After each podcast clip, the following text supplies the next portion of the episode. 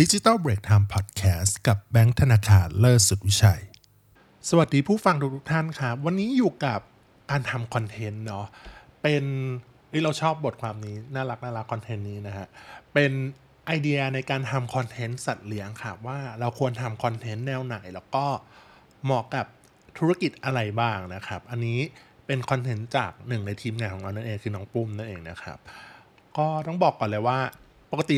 เราเลี้ยงแมวอยู่แล้วนะเราเลี้ยงแมวแต่ว่าเราแบบเลี้ยงแมวเขาเรียกว่าอะไรเป็นแมวจรเมื่อก่อนแล้วเราก็มาเลี้ยงเป็นระบบปิดอะไรเงี้ยบอกไว้เฉยๆไม่เกี่ยวกับคอนเทนต์ใดๆต้องบอกกันเลยว่าคอนเทนต์สัตว์เลี้ยงตอนนี้คือ ได้รับความนิยมเนาะใครๆที่เปิดฟีดติ๊กต็อกอ่าเฟซบุ๊กหรือแม้กระทั่ง IG Reel เองอะไรพวกเนี้ยครับจะต้องเห็นคอนเทนต์ที่เป็นหมาแมวบางทีก็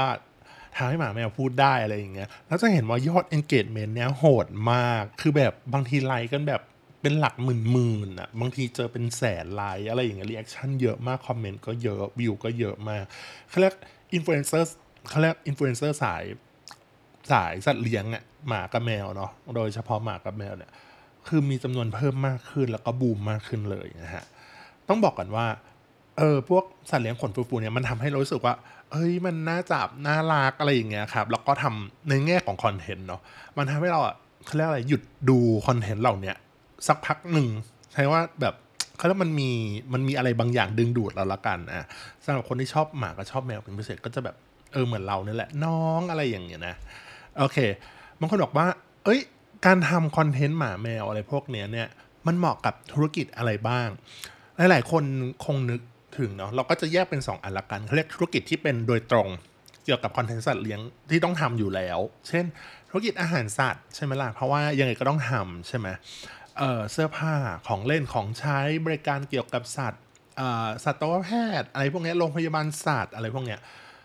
คือบางคนอาจจะนึกถึงว่าเฮ้ยฉันต้องทำแค่นี้หรือเปล่า หรืออะไรแค่นี้หรือเปล่า แต่ในความเป็นจริงแล้วมันสามารถทำได้มากกว่านั้น ถ้าคุณลองมองลองมองแบบความเป็นจริง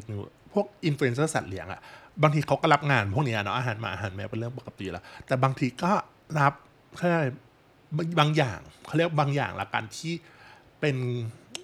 นอกเหนือจากเนี่ย เอออย่างจุ๊มเหม่งเนี่ยบางทีไปรีวิวบ้านนะแกเป็นเป็นอินฟลูเอนเซอร์ที่แบบรีวิวบ้านแล้วอะแล้วแบบทุกคนก็อึ้งอะไรอย่างเงี้ยใช่ไหมล่ะแล้วรู้สึกแบบว่าเฮ้ยมันก็ไปได้นะอะไรอย่างเงี้ยเออมันไม่ใช่เฉพาะว่า เอออยู่แค่บริการแบบโดยตรงเท่านั้นเนาะธุรกิจอย่างอื่นที่สามารถทำคอนเทนต์สัตว์เลี้ยงได้ ที่แบบเขาเรียกเราสำหรับเราเรียกว่า indirect ละกันแต่ว่าก็ยังอยู่ในแวดล้อมที่ใกล้เคียงอะเนาะเช่นธุรกิจของกินของใช้อสังหาริมทรัพย์ไลฟ์สไตล์ทั่ว ๆ ไป ธุรกิจ retail หรือธุรกิจร้านอาหารมึงก็บอกว่า ร้านอาหาร retail เนี่ยมันเกี่ยวกันยังไงอะไรเงี้ยคือบางทีเราเป็นเขาเรียกเพ t เฟ r ลี่อะไรเงี้ยคนคนเลี้ยงสัตว์อะเนาะเฟ r ลี่กับคนเลี้ยงสัตว์หรืออสังหาอย่างที่บอกก็คือให้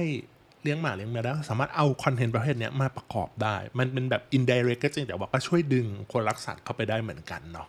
เออเราก็เลยมาแชร์แบบวิธีการทำเขาเรียกคอนเทนต์ไอเดียง่ายๆละกันสำหรับคอนเทนต์น่ารักน่ารักเนอะเราก็เคยทำแบบต้องบอกว่าเราก็เคยมีประสบการณ์ในการทำคอนเทนต์สัตว์เลี้ยงเหมือนกันเนาะแต่ว่าอันนั้นก็จะเป็นแบบโดยตรงเลยก็คือเป็นสเปรย์สำหรับเขาเรียกอะไรอาบน้ำสุนัข กับน้ำแมวแบบแห้งอะไรเงี้ยแล้วตอนนั้นแบบตอนเราทำคอนเทนต์ตอนนั้นอะสมัยที่เป็น content marketing เนี่ยมีความสุขนะ แบบเออชอบรู้สึกเป็นการทำคอนเทนต์รู้สึกไม่ได้ฝืนเออมันมีความน่ารักอยู่ในตัวอย่างเงี้ยครับโอเค ข้อแรกเลยไอเดียแรกในการทำคอนเทนต์เนาะสำหรับสัตว์เลี้ยงเนี่ยอันดับแรกคือเน้นความบันเทิงคนไทยชอบชอบรักความสนุกรักความเป็นอิสระอะไรเงี้ยคอนเทนต์ที่ให้ความบันเทิงเนี่ย คือจะช่วยสร้าง awareness แล้วก็ engagement ได้เป็นอย่างดีมาก ๆ เลยเนาะอันนี้เราก็สามารถสังเกตได้จากจากคลิปสัตว์ต่าง ๆ ที่เป็นไวรัลในโซเชียลค่อนข้างเยอะ หามุมน่ารักน่ารักมุมกวนๆของสัตว์เลี้ยงอะไรอย่างเงี้ยครับทำเป็นคอนเทนต์ที่เชื่อมโยงเกี่ยวกับแบรนด์หรือเป็นสินค้า ไม่ว่าจะเป็นแบบมีมบ้างเป็นวิดีโอบ้าง พากย์เสียงสัตว์ให้ดูมีชีวิตอะไรอย่างเงี้ย บางทีหลาย ๆ บางทีอะออฟฟิศอะแค่เขามีแมวอะเออเขาก็เอามาทำเป็นคอนเทนต์ได้อะไรอย่างเงี้ย เออจับใส่แคปชั่นแคปชั่นสถานการณ์อะไรพวกเนี้ยเนาะมันก็จะแบบ เออมันทำให้ทำให้เขาเรียกเกิดความเป็น awareness ละกันเออถึงแม้ว่าคนเห็นในเรื่องของความบันเทิงเนาะจะแบบว่าไม่ได้เห็นปุ๊บ แล้วทายอินสินค้าไปแล้วมันจะซื้อเลยถูกปะแต่ว่าอยากให้คนเขารู้จักเราก่อนอะไรอย่างเงี้ยเบื้องต้น ซึ่งคอนเทนต์ที่เกี่ยวข้องกับสัตว์เลี้ยงเน้นแบบน่ารักน่ารักความฮาความสนุกสนานเนี่ยช่วยได้ในเรื่องของ awareness engagement ค่อนข้างมากเนาะ ต่อมาข้อที่ 2 สร้างคอนเทนต์ที่เขาเรียกเกี่ยวกับสัตว์เลี้ยงที่แบบเน้นมีความมีส่วนร่วมเยอะมากขึ้น เมื่อกี้เราพูดถึง awareness ไปละ อันนี้คือมีส่วนร่วมในที่นี้คือ เรื่องของการแบบเอออยากให้คนคอมเมนต์หรืออะไรอย่างเงี้ยครับ เพราะว่าพวกเนี้ยมันจะทำให้เกิดการดันเนาะทำให้ awareness พุ่งขึ้นไปอีก เช่น โอเค คุณเคยเลี้ยงสัตว์ ตั้งชื่อสัตว์ว่าอะไรบ้าง อะไรพวกเนี้ยก็ช่วยได้ เคย พาหมาแมวไปเที่ยวที่ไหนอะไรอย่างเงี้ย บางคนก็เน้นแบบอะไรนะขายอ่าที่พักเขาก็มีโรงแรมอะไรอย่างงี้ใช่ปะรู้จักโรงแรมไหนที่ให้แบบพักหมาแมวเลี้ยงสัตว์อะไรพวกเนี้ย บางทีแบบมันดูแบบเป็นคอนเทนต์ที่ดูดูแบบ เวลาถามตอบอะไรพวกเนี้ยนะ เป็นคอนเทนต์ถามตอบที่สั้นๆ กระชับได้ใจความนะ ไม่ต้องแบบยืดยาวพันนาหรืออะไรเงี้ยเพราะว่าคนจะอ่านไม่จบแล้วก็ไม่อยากตอบไม่ใช่อย่างนั้นเนาะพอคนมีอยากมีส่วนร่วมอะตั้งคำถามแปลกๆอะไรพวกเนี้ยอืมเกี่ยวกับเฉลียงคนมาแชร์เนี่ยโอ้โห คุณอาจจะไม่ได้แค่คอมเมนต์คุณจะได้แชร์เพื่อให้แบบเพื่อนๆของเขาอะเออว่ามีประสบการณ์แบบเหล่านี้อะไรอย่างเงี้ยบ้างไหมอะไรพวกเนี้ยครับ บางทีอาจจะเห็นเนาะบางคนก็ชอบถ่ายรูปหมาแม่ของบ้านตัวเองมามาคอมเมนต์บอก เออมาคอมเมนต์บอกมันก็น่ารักอะเราคนอ่านก็รู้สึกใจฟู นุ่มนิ่มอย่างเงี้ยอยากไปจับเหมือนกัน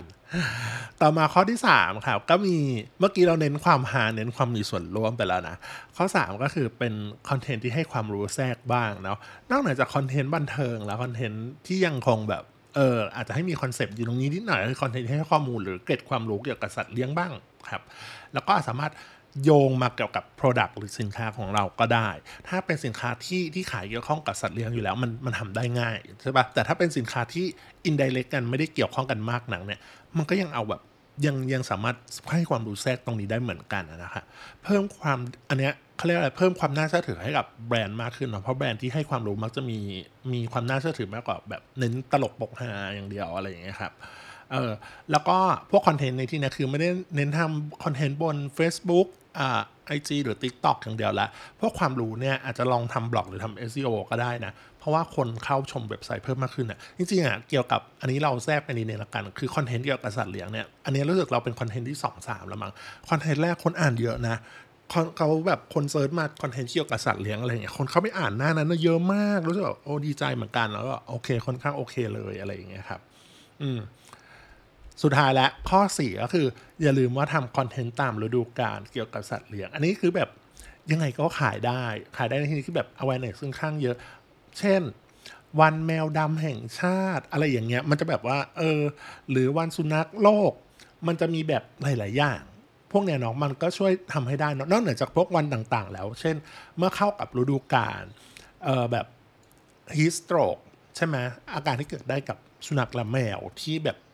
ร้อนเกินไปเราก็จะเริ่มทำคอนเทนต์สำหรับหน้าร้อนและหรือหน้าหนาวหรือจุดผุที่ผ่านมาช่วงปีใหม่อย่างเงี้ย วิธีการเตรียมรับมือแบบมาให้สุนัขกับแมวอะหมาแมวเนี่ยตื่นกลัวในช่วงเวลาที่มีการจุดผุต้องทำอะไรยังไง จริง ๆ มันเล่นได้ค่อนข้างหลายอย่าง พวกคอนเทนต์ตามฤดูกาลอันนี้สามารถไปหาอ่านได้ในเอ่อ seasonal content คืออะไร เราเคยเขียนไว้แล้วก่อนหน้านี้ หรือหาฟังดูได้เนาะอะเราจะมาสรุปให้นะว่า เออการทำคอนเทนต์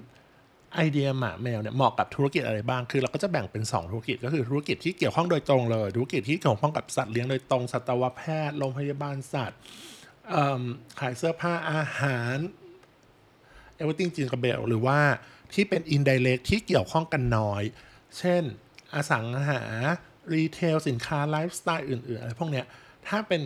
เราสามารถนำไปจับได้ เช่นแบบ เออโครงการนี้เป็นเพ t เฟรนลี่นะอสังหารสามารถเลี้ยงหมาเลี้ยงแมวตัวเล็ก ๆ ได้นะอะไรก็ว่ากันไป พวกนี้มันก็มาทำได้เหมือนกันนะ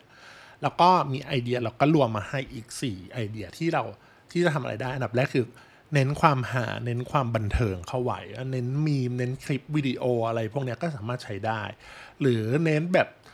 สร้างแบบ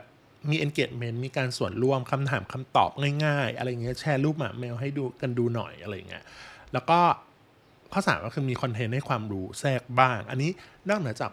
คอนเทนต์วิดีโอบน Facebook อะไรพวกนี้แล้วก็อย่าลืมว่าบล็อกก็มีความสำคัญถ้าเป็นพวกให้ความรู้นะครับ แล้วก็คอนเทนต์ตามฤดูกาลอันนี้ก็ใช้ได้วันหมาแมวโลกอะไร